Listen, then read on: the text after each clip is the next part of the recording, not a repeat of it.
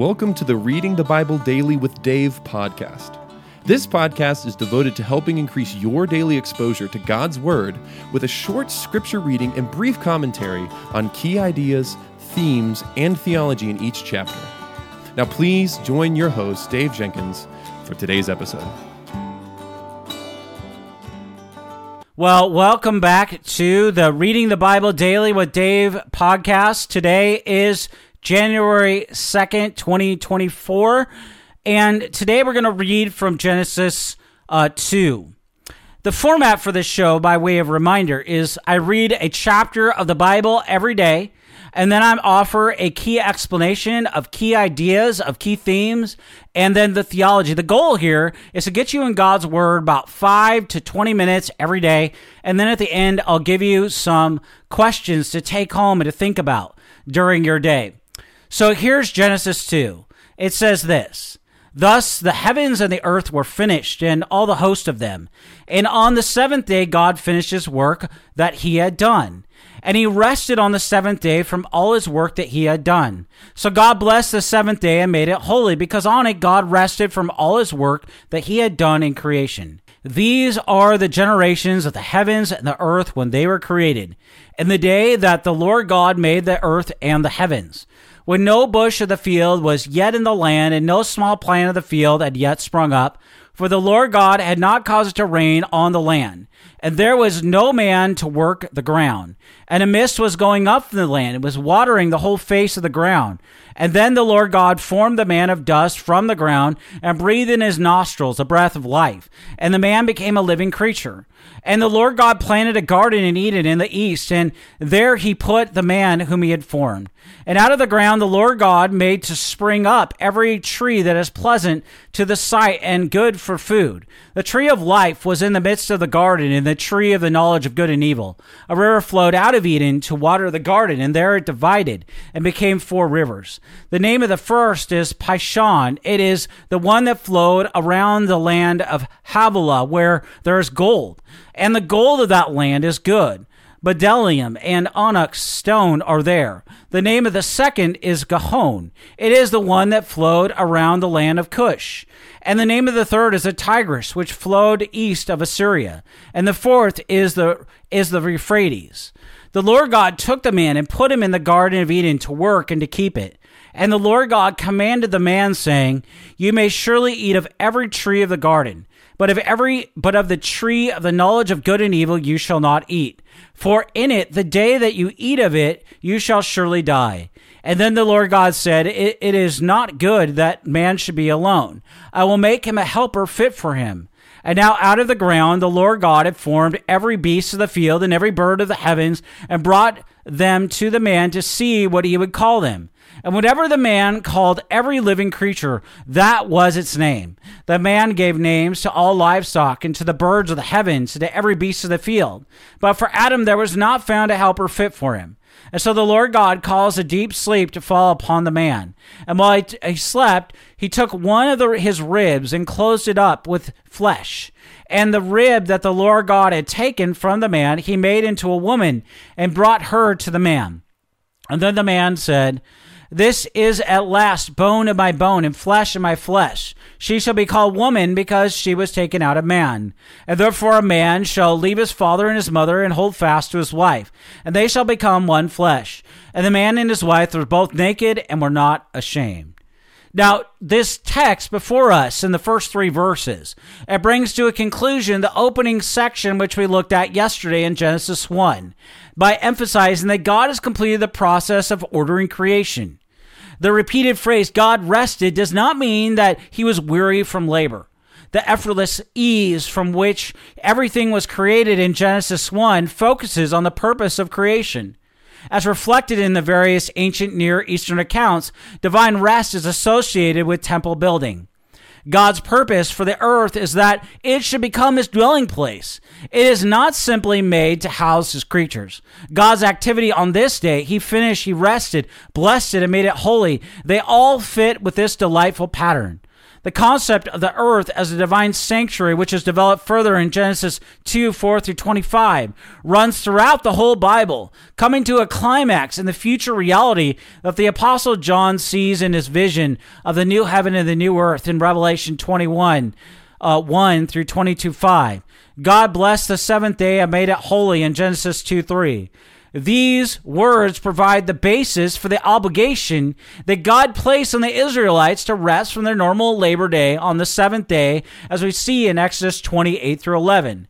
There is no evening followed by the morning refrain for the day, prompting many to conclude that the seventh day still continues, which underlines John 5:17 and Hebrews 4:3-11.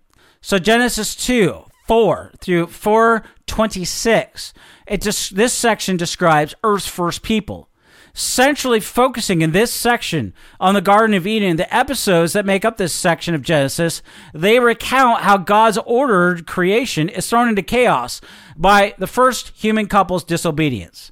The subsequent story of Cain and Abel and then Lamech in chapter 4, it shows the world spiraling downward into violence, which precipitated the flood in Genesis 6:11 and Genesis 6:13. These events are very significant for understanding not only the whole of Genesis, but the whole of the Bible. Now, in Genesis 2:4-25, which we read today, we see man and woman in the sanctuary of God. And the panoramic view of creation in chapter 1 is followed by the complementary account of the sixth day that zooms in on the creation of the human couple who are placed in the Garden of Eden.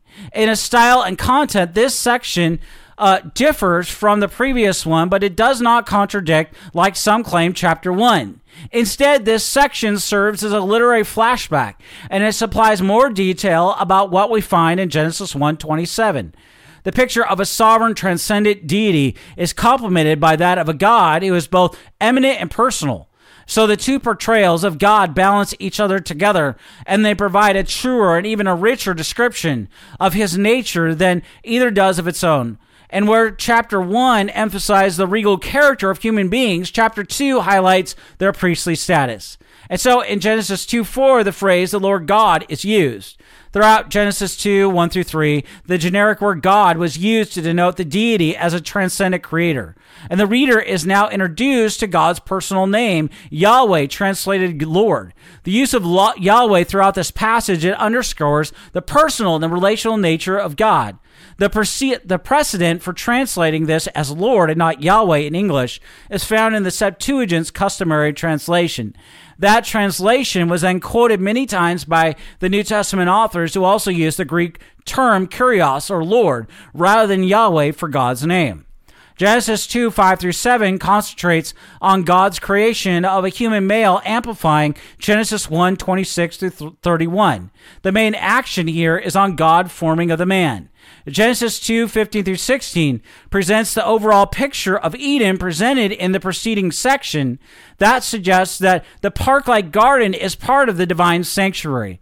Our verses in chapter 2 of Genesis tell us that man is put in the garden to work and to keep it. The term work, it denotes preparing and tending, and keep, it adds to this idea. And since this command comes from before Adam's sin, work did not come as a result of sin, nor is it something to be avoided. Productive work, we can say, is part of God's good purpose for man in creation. And the same two verbs are used later to describe the work undertaken by the priests and the Levites in the tabernacle. Man's role is to be not only a gardener, but a guardian. As a priest, he is to maintain the sanctity of the garden as part of the temple complex. As the Lord commanded the man in Genesis 2:16, it means that the command was given to Adam. It means that God gave the man a leadership role, including the responsibility to guard and to keep all of creation, a role that is related to the leadership responsibility for Eve as his wife. We're going to look at this dynamic and what it means in Ephesians 5. We'll talk about it briefly in today's episode, but not in any detail until we get to Ephesians 5. Now, in Genesis 2:17, we're going to see that the Lord permitted man to eat from every tree of the garden, but the tree of the knowledge of good and evil, experience gained by fearing the Lord, as we see in Proverbs 1:7, is wisdom, while that gained by disobedience is slavery. You shall surely die in Genesis 2:17 is unfolded, as we'll see tomorrow in Genesis 3:4-5. Genesis 2:18-25, it describes how God provides a suitable companion for the man. I will make for him, in Genesis 2:18 can be translated, I will make for him, and explains what Paul means in 1 Corinthians 11:9. And so in order to find the man a helper for him, the Lord brings to him all the livestock, all the birds, and birds of the field. None of them are fit for man. Helper is one who supplies strength in the area that is lacking for the helped. The term does not imply that the helper is either stronger or weaker than the one helped. Fit for him or matching him is not the same as like him, meaning a wife is not her husband's clone but complements him. Adam naming the name of the animals demonstrates his authority over all the other creatures. What we see in Genesis 2:23-24 is the Lord fashions a woman from man's own flesh. And here Scripture highlights the sense of oneness that exists between the man and the woman. Adam joyfully exclaims in our text, "This is at last bone of my bone and flesh of my flesh." The terminology used here is later used of blood relatives in Genesis 29:14.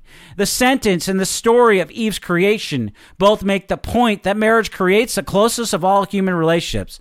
And it's also important to observe that God creates only one Eve for Adam, not several Eves or another Adam for Eve. This points to marriage between one man and one woman for marriage that God established here at creation. The kinship between husband and wife creates obligations that override even one's duty to parents. Therefore, a man shall leave his father and his mother and hold fast to his wife, as we see in Genesis 2:24. The cultural background here is in ancient Israel, sons did not move away when they were married, but they lived near their parents and inherited their father's land. They left their parents in the sense of putting wife's welfare before that of their parents. The term hold fast is used for practicing covenant faithfulness in Deuteronomy 10:20, and Paul brings these ideas together in 1 Corinthians 6:16-17. Other biblical texts can call marriage a covenant, like in Proverbs 2:17 and Malachi 2:14. Paul's teaching in Ephesians 5:25-32 is founded upon Genesis 2:23-24. And so Genesis 2:24 observes that when a man leaves his parents and takes a wife, they shall become one flesh. That is one unit, a union of a man and a woman consummated in sexual intercourse. And so Jesus appeals to this verse and Genesis 1:27 in setting out his explanation of marriage in Matthew 19:4-5. Naked and not ashamed in Genesis 2:25 is a final description in this section, offering a picture of the innocent delight and anticipates further developments in the story. And so the subject of the couple's nakedness is picked up in Genesis 3:7-11 and a play on the similar sounds of the words naked and craft, and links the end of this episode with the start of the next. Now, here's some questions to consider. And some of these are going to be the same from day to day, but what stood out to you in our reading of this text to you? Write these thoughts down, by the way. Have a notebook. What stood out to you in this text? What does this passage say about marriage in light of our cultural moment, especially with the rise of transgenderism? How does that understanding of how the Lord created a man for a woman, how does that challenge that narrative? Ask yourself that question. Think about it. It's something to think about. It's something to talk about because we see it on the news. So I'm drawing that out because we see that in our text and we talked about it today. And even how can your work contribute to the greater good of society? How can it contribute to the good and to be a blessing to other people? Ask yourself the question, do you know that when you gather together, on the Lord's Day, you gather to be taught the Word, but then you scatter out into your various vocation to where God has placed you in that place, to work hard for His glory alone. And in what ways today are you struggling with that idea? And how does a text like this text that we've considered today, how does this text encourage you? How does this text challenge your notion of work and of where the Lord has placed you? So, those are just some questions to think about today. Maybe more than one question to think about. Those are three pretty big questions, I understand. But write those down. Be thinking about those things because, there's something to really think about as we continue on. But I want to thank you for listening to or watching this episode of Reading the Bible Daily with Dave. My name is Dave, and I want to thank you for joining me on today's episode. Please tell your friends and your family about this show. Until tomorrow, may God bless you and keep you. Thank you for listening to today's episode of Reading the Bible Daily with Dave podcast. If you enjoyed this episode, please subscribe to the show and rate us wherever you listen to podcasts. Be sure to also like, subscribe, or follow Servants of Grace on Facebook, Instagram, X, or YouTube. We appreciate your support.